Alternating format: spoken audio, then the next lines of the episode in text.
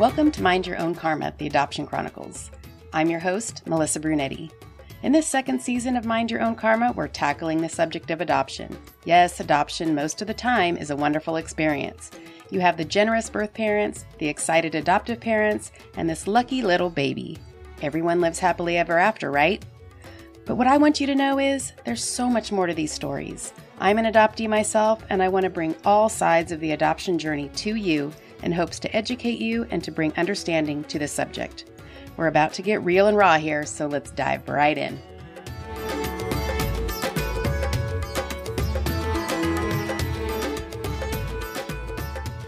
Hey there, Karma Crew. It's Melissa Brunetti, your host of Mind Your Own Karma, the Adoption Chronicles. I am so glad you are here today. I am diving into a book that I found. It's called You Don't Look Adopted by Anne Heffron. And let me tell you something. It's a very easy read. It's like little tiny short snippets of stories and kind of telling her life story in all different aspects and things that happen from being an adoptee. It will make you laugh. It will make you cry, especially if you're an adoptee. There's just so much fun in this book. It's really hard to put it down but in kind of a satirical way. So it's kind of like making fun of yourself when we're talking about kind of very serious issues, but kind of making light of it in a way. I think it well represents how we feel as an adoptee in every aspect of relationships in life. And even Nancy Verrier, who wrote The Primal Wound, she even said, I love this book and read it all in one sitting. I just couldn't put it down. And I kind of feel the same way. I I plunged through a bunch of it and I just thought I have to bring this to the podcast. Some of this stuff, it's so well written. We as adoptees always feel like we are not validated for our wounds. And she writes in a way that really puts it into perspective for people that are not adopted. I always talk about how huge validation is for us and how it's so difficult to get that validation from people. And I think if everyone would read this book, you would understand where we're coming from. I mean, just little things. I was on Facebook and I saw a thread where somebody said, I finally got to see my original birth certificate. And I finally know for the first time what time I was born. And those are things that just you know, people take for granted. It's like, why is that such a big deal? But it is a big deal for adoptees, all these little things that we just don't know that everyone else just takes for granted. And even this author, Anne Heffron, she says a little, she has a little story about how people are like, oh, you were adopted. And then the next, and you're like, yeah. And the next question is, but you have great parents, right? And you're like, yeah. And then that's the end of the story. That's the end. Like, oh, well, then you're good. Yeah. Well, yeah, I'm good, you know? And I think every adoptee could tell that same story. We've all been through it, right? So there's just a lot of things that I could relate to in this book. And I think adoptees would also. So if you haven't gotten the book, again, you don't look adopted by Anne Heffron. I am going to be talking about some of that today in this episode. So I want to read the very first few sentences that she has written, and this little section is called Once Upon a Time. Most of my life, I have felt both real and not real. I have felt real in the sense that I have a social security number and an online presence and a pulse, and I have felt not real in the sense that my birth mother wanted nothing to do with me once I arrived. Since an infant is born with a sense of self not separate from the mother, I believe part of my brain took a nosedive in the gap between mothers, and part of my brain decided I must not exist. And in some crazy, unexplainable way, nothing changed in that part of my brain, even as an adult. When you are in conflict with yourself, it's like you're a car whose gas pedal is also the brake. It's hard to get anywhere. The deepest conflict, the thing that was doing the most damage to me and how I was living my life was that my story, my story that began the day we got you, caused people, primarily my mother, pain. And so logically, it was a bad story. And if the story of your origin is bad, that means so are you. And I could totally relate to that because I remember after meeting my birth mother and after things kind of went sideways with her, I kind of felt like I was the cause of her depressive episodes. And I was the cause or the thing that made her life go sideways. I was the thing that made her life go in a totally different direction, I was the cause of when things started to go bad. I remember feeling if I had never been born, that her life would have been a lot better. And because of the pain that she endured having to have me and then give me away ruined all her hopes and dreams of what she wanted to do and be because it forever changed her because I was born. And I often felt that the rejection that I felt the second time after we reconnected and that just didn't work out that second rejection was because seeing me and getting to know me and having a relationship with me was a painful reminder of the day her life changed forever.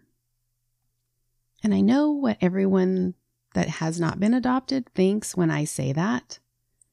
And what they normally say is, that makes no sense. That's not your fault. None of that's your fault.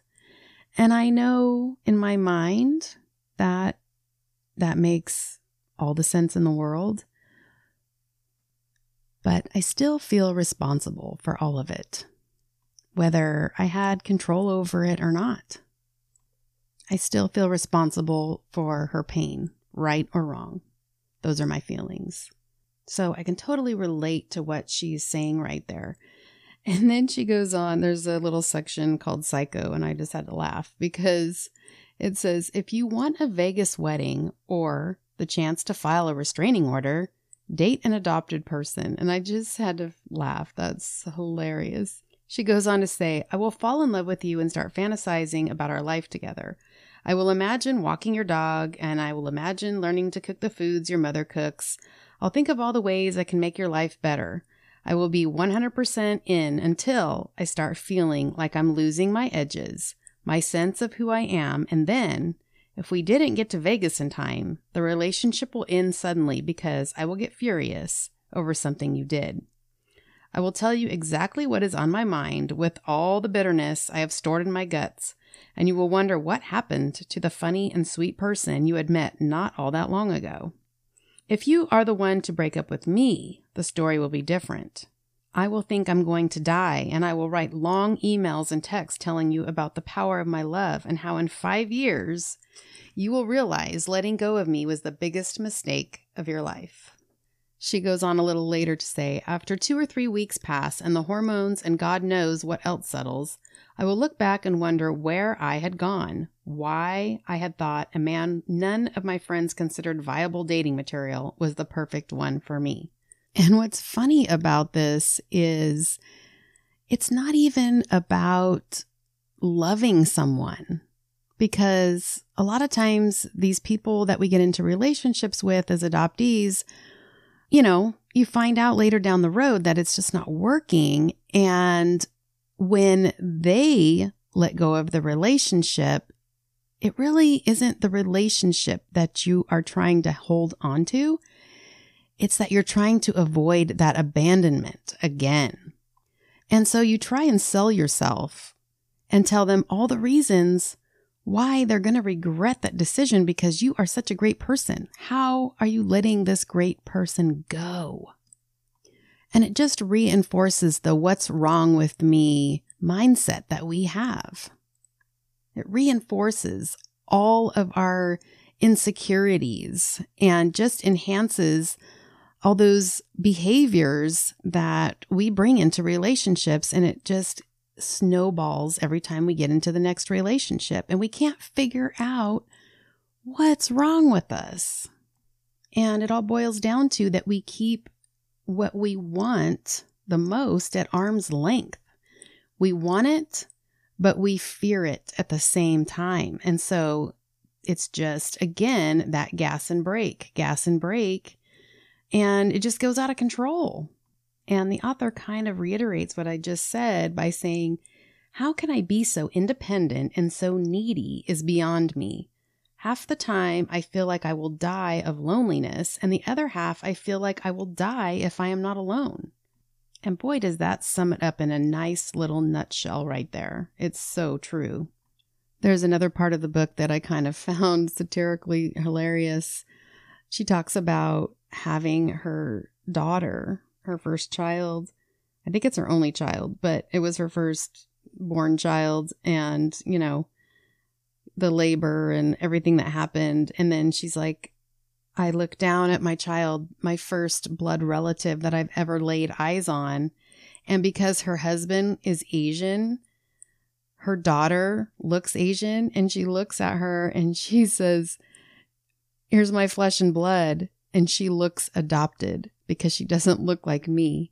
So here she's waited all this time to see a resemblance of herself in someone, which all adoptees just want so badly. And her daughter doesn't look like her. So, I mean, again, it was like, oh, sad, but at the same time, the way she writes is hilarious. So I, I just had to laugh about that. But yes, sometimes there's so many adoptees that that is the first blood relative that they've ever laid eyes on is their child. And it's amazing to us when we look at that little baby that that that's part of us. That's the first person that we've ever met that's actually been a part of us. And it can be so surreal that it doesn't feel real and the author writes, She was the first person I had ever seen who was related to me by blood. And the irony of it was because her father was Japanese, she looked adopted. So again, I want to laugh and cry at the same time. I just love the way she writes. And then she goes on to talk about the first time that she talked to her birth mother. And this is something that is another thing that I've seen played over and over again in the adoptee community. And it says, I first talked to my birth mother over the phone when I was in my 40s after a search agency turned up her high school picture and current address for me. And when she answered the phone, her response to my introduction was so canned, it was like she'd been standing by the phone all those years waiting for me to call so she could tell me her story. You have the wrong person, she said, and I listened to her talk about her cousin and how her cousin was my birth mother, how her cousin had gotten drunk and had a, had sex at a party, that she, Beth, my birth mother, had given, so that Beth had felt responsible and had let her cousin use her, Beth's identity, when she gave birth at the hospital. The story continued. Shortly after my birth, Beth said her cousin, my supposed birth mother, was in a car accident on the George Washington Bridge. You were adopted by good people, Beth said to me in her flat voice. This was a closed adoption. I need you to leave me alone. I didn't know what to say, so I asked if she could write down the story and mail it to me. She reluctantly agreed, and I gave her my name and address. I wasn't sure she was writing it down, but a week later I got an envelope with my name and address in scratchy handwriting. Both my first name and last name were spelled wrong. The story she had told me on the phone was repeated in the letter. Then she says, A few years later, I wrote her a letter saying that I came from a family of lawyers and storytellers and that I didn't believe the story she had told me. I told her I believed that she was my birth mother, that the high school picture I had of her looked so much like me. We had the same steep cheekbones, the same light eyes, the same overlapping incisor. I included a photo of me holding my daughter in the hopes that my daughter's sweet little face would melt her heart. She not only had a daughter, she had a beautiful granddaughter. I received a letter in response. Yes, she said, I was right. She was my birth mother. But she said it had been a closed adoption and good people had adopted me. You have a good life, she wrote. Please don't contact me again. And that was the end. No mention of my daughter. No mention of loving me, of missing me, of wishing she could have kept me. So later, she thought, you know, I have two half brothers, and if she doesn't want to have a relationship with me, what about them? I want to have a relationship with them, and they should have a chance to, you know, do that if they want to. And so she contacted Beth, her birth mother, again, and she said, I understand you don't want to talk to me. I would like to talk to your sons. Could you please give me their contact information? She said, Minutes later, I got a furious email in response. This was a closed adoption. You are invading my privacy. And I love her response. She said, I hadn't signed anything. I hadn't agreed to the closed adoption. And I love that because that is so true. And neither did her brothers. They didn't sign anything saying, I don't want to know my adopted sister ever these are the casualties of these closed adoptions where people are making decisions for other people down the road and things are sealed. You can't get your birth records. So thank God for the internet and genealogy and ancestry and DNA right now because otherwise we have no rights to any of our information and it's just ridiculous nowadays. I just it yeah, you know how I feel about it. The last thing she said here it says, If you don't want me to contact your sons, then fine, I won't, in exchange for the true story of my birth. Why do you have to do that to get your answers? So she has to agree not to contact her own flesh and blood who are grown adults in exchange for her true birth story. And her birth mother said that she would tell her then but I don't want you to ever contact me again or my sons. That was the end of the email. So in the email, she finds out that the story that she's being told is that her mother was at a party and was date raped. And she says, That made so much sense to me. Maybe that was what fueled the inner fury that burned in my guts most of the time. I was born of violence. She had never wanted me. And just reading that just gives me the chills right now. I I can't imagine reading that and feeling that way and finding out that information at a cost of not being able to talk to your half brothers because you had to bargain to get your information. So many casualties, so many casualties. Another thing that she talks about that really hit home to me was the subject of everyone talking about how you're lucky. And if you have great parents then what do you what's the what's the what's the problem? And that's another big one for a lot of adoptees that we talk about. And she kind of addresses it in a really good way. And she says i could have been anyone I could have been some dark haired, heavy set girl who hated to read, and my mother would have been whispering she loved her most of all into that girl's ear. It struck me as incredibly sad that the person my mother claimed to love most in the world was interchangeable, and so I didn't trust her affection. She didn't love me, she loved the space that I occupied. When she went to adopt a baby, she hadn't asked for me, she had asked for a baby.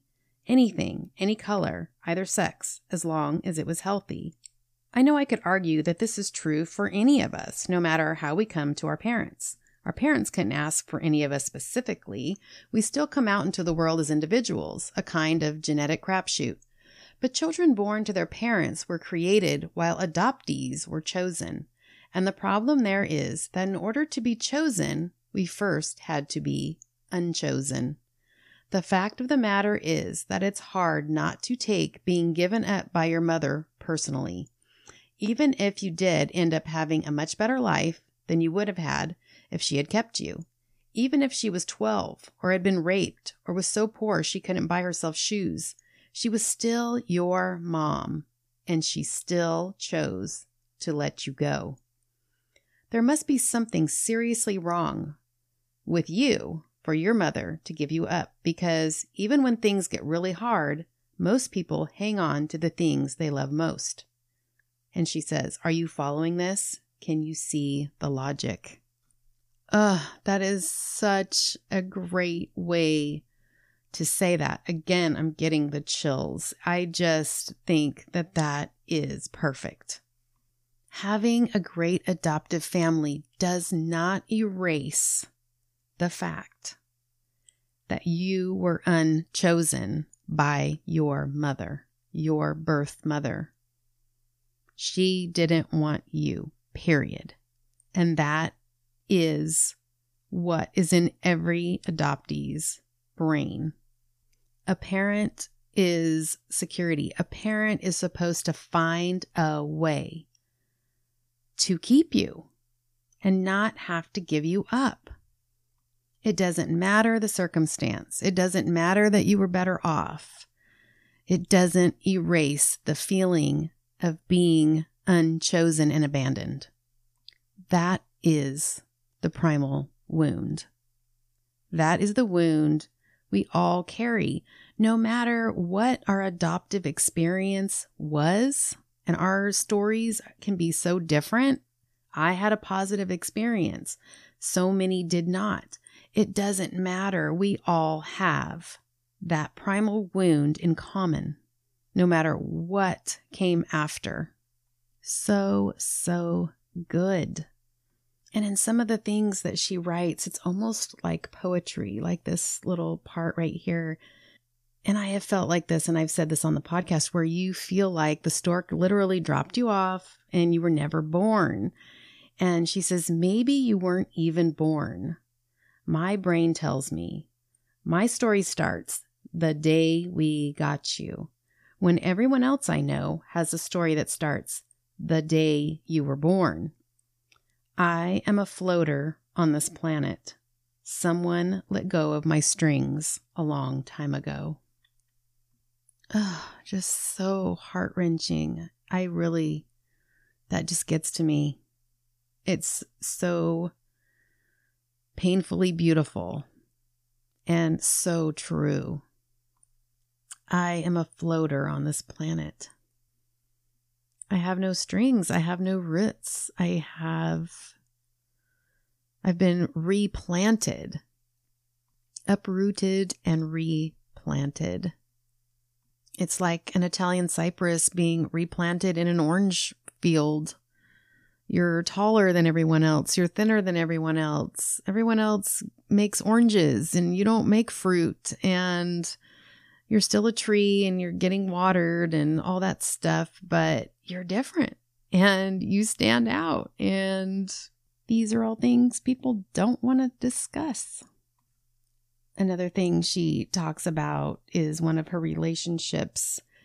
And she felt like she connected with this person because he had had some childhood trauma as well. And so she thought, what a great match. We can hold each other up. And one day he says to her, I'm so sick of all your excuses. You're 50 years old. You should be over the adoption thing by now. And she says that she just froze.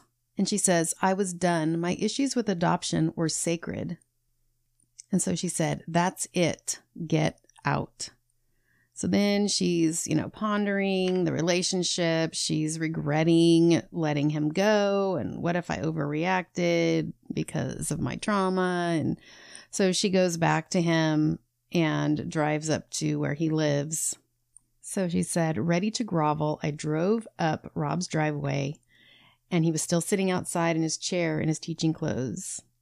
He looked up from his phone and there was no expression on his face. I wish he would smile.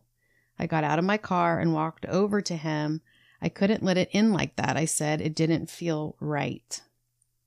I'm convinced I can love you the way you need to be loved. I can love you like no one else has, not your mom, your dad, your previous wives. I see you. I know you need someone to stand by you, to be faithful, to adore you. I can do that. But I'm going to make mistakes. You have to bear with me and talk it through. His face didn't change at all, but I saw a tear catch on the edge of his glasses. I want that, he said. I took a deep breath, smiled. I love you, I said. And then he says, You need to be grateful for your adoption. You're lucky you got the parents you did. Your adoptive parents are good to you. She stood up and walked to the car and drove away. She opened her heart, poured out her soul, probably compromised on everything that she had been thinking when she made that first decision, which was the right decision to walk away. She got scared and didn't want to lose the relationship. And so she went back and groveled and said all these things to him. And then he just shit on her. He said those words You are lucky. Get over it. And where's the validation in that? There isn't any. So I haven't gotten to the end of the book. I don't know if Rob comes back in the story. Oh my God, I hope he doesn't. What a jerk. I just want to slap him. You know, I was talking to a friend today about validation, and I said, You don't have to agree with somebody's pain that they're telling you about to have some compassion and give some validation for what they're feeling. It's their journey, it's their feelings. You might feel a different way in that same position, but it doesn't mean that they're wrong.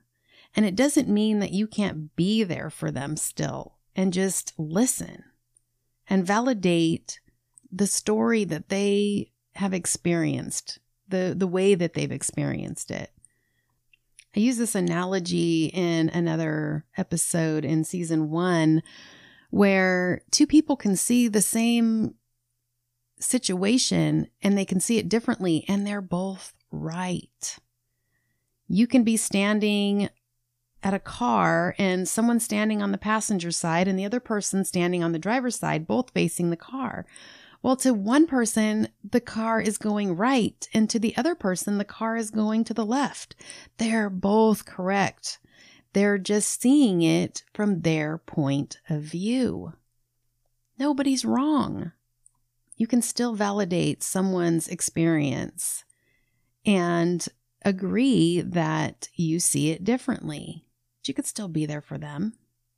Lastly, I want to end with this. Do you remember the book, Are You My Mother? I think everybody has seen or read that book. So she talks about that. This is another great analogy. So she says there's a popular children's book from 1960 called Are You My Mother? It's the one where the mother bird flies off to get food before the baby bird hatches. The baby says, Where's my mother? and hops out of the nest in search for her. He asks a kitten, a hen, a dog, a cow, and finally a steam shovel it calls Snort if they are his mother. The steam shovel lifts the baby bird back to his nest as the mother bird arrives with a worm. I know who you are, the baby bird says. You are not a kitten or a hen or a dog. You are not a cow or a snort. You are a bird, and you are my mother. And that's it. A baby bird goes in search of his lost mother and finds her. This simple story, written in the 1960s, has sold over 10 million copies. It was voted one of the top 100 picture books of all time by the School Library Journal. This book has remained popular for all these years for a reason. People empathize with the baby bird. Of course, it wants to find its mother. We want to know our origins, and more simply, we want to find our mothers. And then she says, Why do people rush to get to movies on time? What's the big deal about starting 15 minutes into the show? Because no one wants to miss the beginning. In order to understand the ending, you generally need to see the beginning. In order to understand yourself, if you are a baby bird, you need to see that you came from a mama bird, not a steam shovel. And this is true, I believe, for most children who are adopted. Again, so, so good and such a great way to explain how we feel. Thank you, Anne Heffron, for putting some of this into perspective for me and everyone else listening. I am going to continue with this book next week for some more insights from Anne Heffron, so stay tuned for that. But as always, Take what you need and leave what you don't. And always remember to mind your own karma. We'll see you next time.